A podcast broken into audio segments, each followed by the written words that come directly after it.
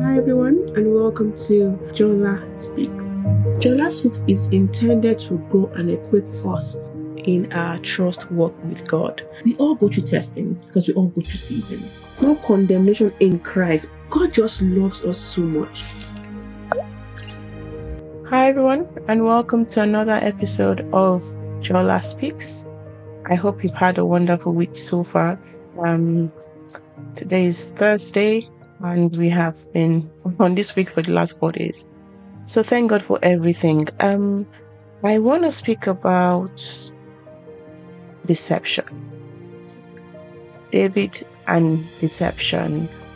It's a very reflective um, episode, I would say. And I pray the Holy Spirit gives me the utterance, guides me on how to say what He's putting in my heart in the way that it's able to touch those that He has called this message to in the name of Jesus. I pray as you listen to this message, the Holy Spirit walks in your heart, gives you your own personal message from this message in the name of Jesus. I pray, man. I think that overall, the reason, the purpose for which this episode has been prepared and He has given me in my heart would be fulfilled no matter what in Jesus' mighty name. I pray, man. Thank you, Father, for answering my prayers. And thank you, Lord, for the absolute control, taking over my fears, concerns, worries, anxieties, insecurities, and letting you flow through me. In the name of Jesus, I pray, Lord, I'm always grateful, grateful to always be used as a vessel for this particular purpose. Thank you, Father, for this. In Jesus' name, amen. So today we're going to speak about David and deception. I'm going to be reading from 1 Samuel 21 1 to 6 and 10 to 13, and we'll discuss in our usual fashion afterwards. I will always encourage you, please read your Bible with me. It helps it set in, in our minds better than if you're hearing from me. It's not about saying things and writing things, but obviously, we can't write, we can always see and hear together. So I read 1 Samuel 21 1 to 6, and this is where David, you know, had run away from Saul, and because of that, he had to go to Nob to see Ahimelech. And obviously, he had just left Saul, so it was quite hard for him, to be honest. So I read David went to Nob to Ahimelech the priest. Ahimelech trembled when he met him. I'm reading the NIV version, by the way, um, and asked, Why are you alone? Why is no one with you? David answered Ahimelech the priest, The king sent me on a mission and said to me, no one is to know anything about this mission I am sending you on. As for my men, I have told them to meet me at a certain place. Now then, what do you have on hand? Give me five loaves of bread or whatever you can find. But the priest answered David, I don't have any ordinary bread on hand.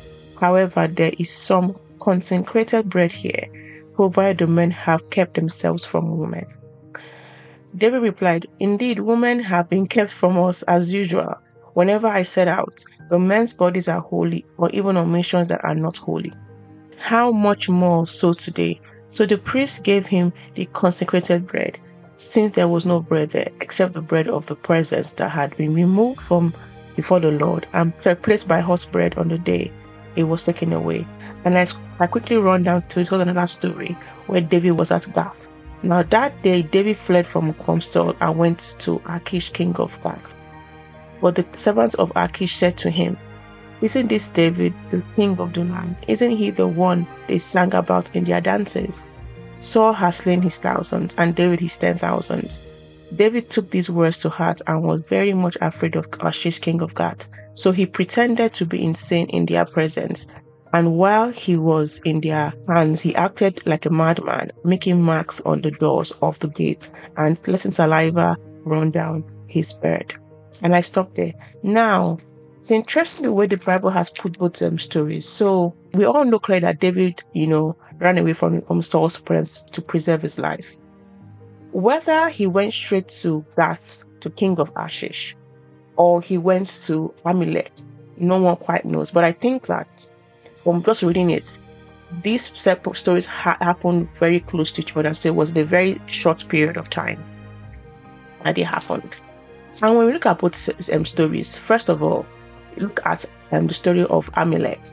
David was telling Ahimelech of how you know he had to leave Saul in his presence urgently to perform a particular task for Saul. He was literally deceiving Ahimelech as fast as he could imagine. And next thing, in the same chapter, the same thing happened. He was deceiving the people of Gath, pretending to be a madman just to um, protect himself. Now, I was asking myself, why was he deceiving these people? And I realized that as I went through, for in the case of Gath, it was clearly stated that he was afraid. And because he was afraid, his coping mechanism was to deceive and lie, you know, about who he was and if he was really David. For Ahimelech's time, he was hungry. And again, instead of him, because he, he didn't need to lie to Ahimelech, he didn't need to lie to any of them. God that him from Saul, that him from anywhere. But that fear in his heart led us to see that are other things in his heart that God needed to work on with him, which was deception.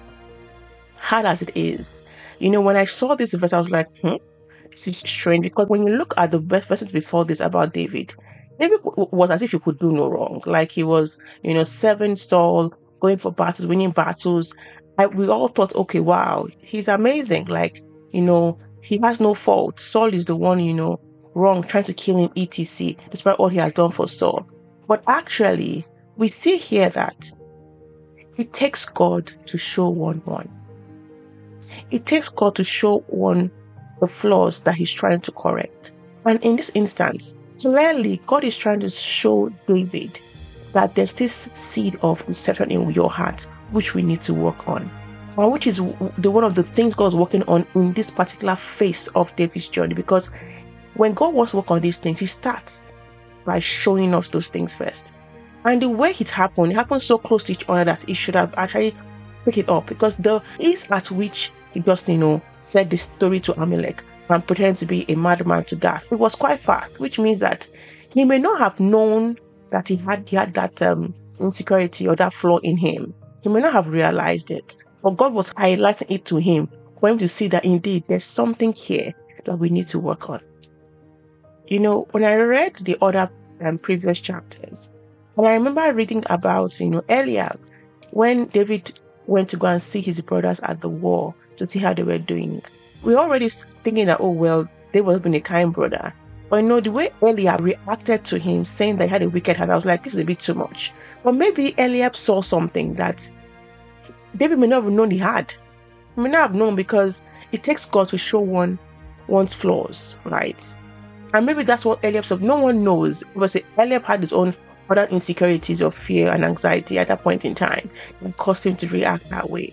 But maybe there was something there. And you know, when you now look at David's life, you understand what God was trying to do here. Case in point, the Uriah's wife example. There are so many things David did wrong at that point in time, in terms of Uriah, but one of them was actually deception. So first of all, he converted one of his soldiers' wives. He slept with her and she got pregnant. To cover up the pregnancy, he um, brought Uriah back to um, Israel to ensure that he sleeps with his wife so that he can put pregnancy on him, which is in a case of deception. When that did not happen, when Uriah refused to go, he now ensured that Uriah was in front of the battle so he gets killed.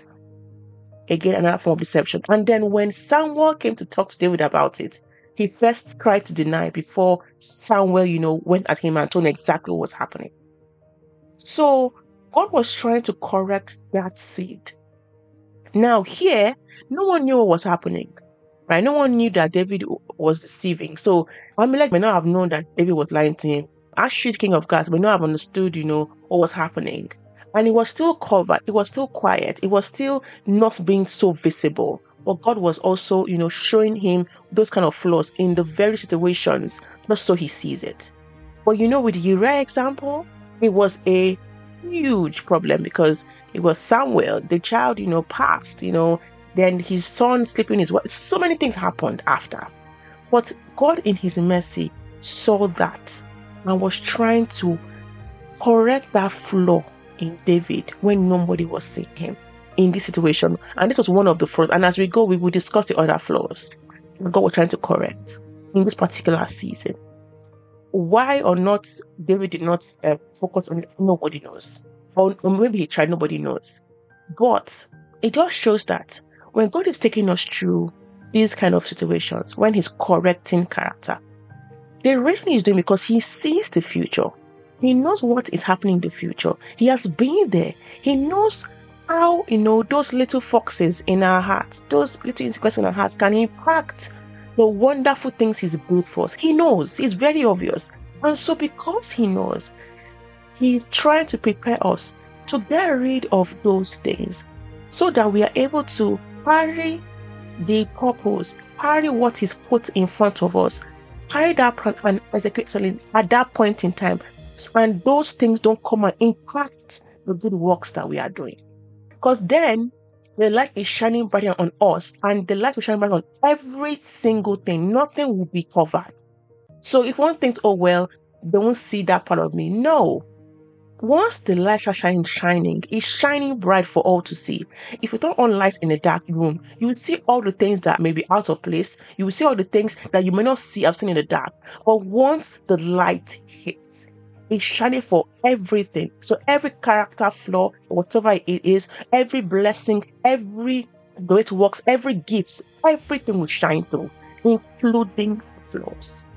So let us let God do the work in us so that when the light starts shining, shining the gold that God has prepared us, has carved us to because we have gone to the fire and God has helped us, you know, lovingly remove those character flaws and prepared us for what He has put in front of us. But if we try to, you know, wiggle around the situation, you try to ignore what's happening, try to not take on what God is trying to teach us, we find out that when the time comes in the shining, those flaws to begin to reflect on everything. And then there's visibility. Then there's shining. It's nothing we it, we have to, you know, now begin to try and work on them then. But then it's it's harder because you are working on them, you know, when everybody is seeing it, not in the secret that God has intentionally wanted us to work on it before. God help us. Let's take those times. Let's take those lessons, let's take those corrections with love. No matter how it is, it is still in secret now. Because at that point in time, when it is now gone global, when there's all visibility everywhere, it will be a lot harder to correct because you are correcting it in front of everybody. Unlike before, when God was trying to correct it in the private. And just to say that when God shows us our flaws, let us take it and learn from it. You know, I've, I have not met anybody in this entire world I've met without flaws. Everybody has some of insecurity or flaw whatsoever. Everybody is in a process working towards, you know, being more like Christ, especially if you are a Christian. Everybody's working towards something, being a better person every single day. There's nobody that's out of flaws. Although I have met people that do not realize their flaws. I have met people that would will not see because God has not shown them yet. But notwithstanding, the flaws are still there. And once God begins to highlight and show it to us, we need to take them seriously. So thank you for listening to me today. God bless you, and I love you. Bye.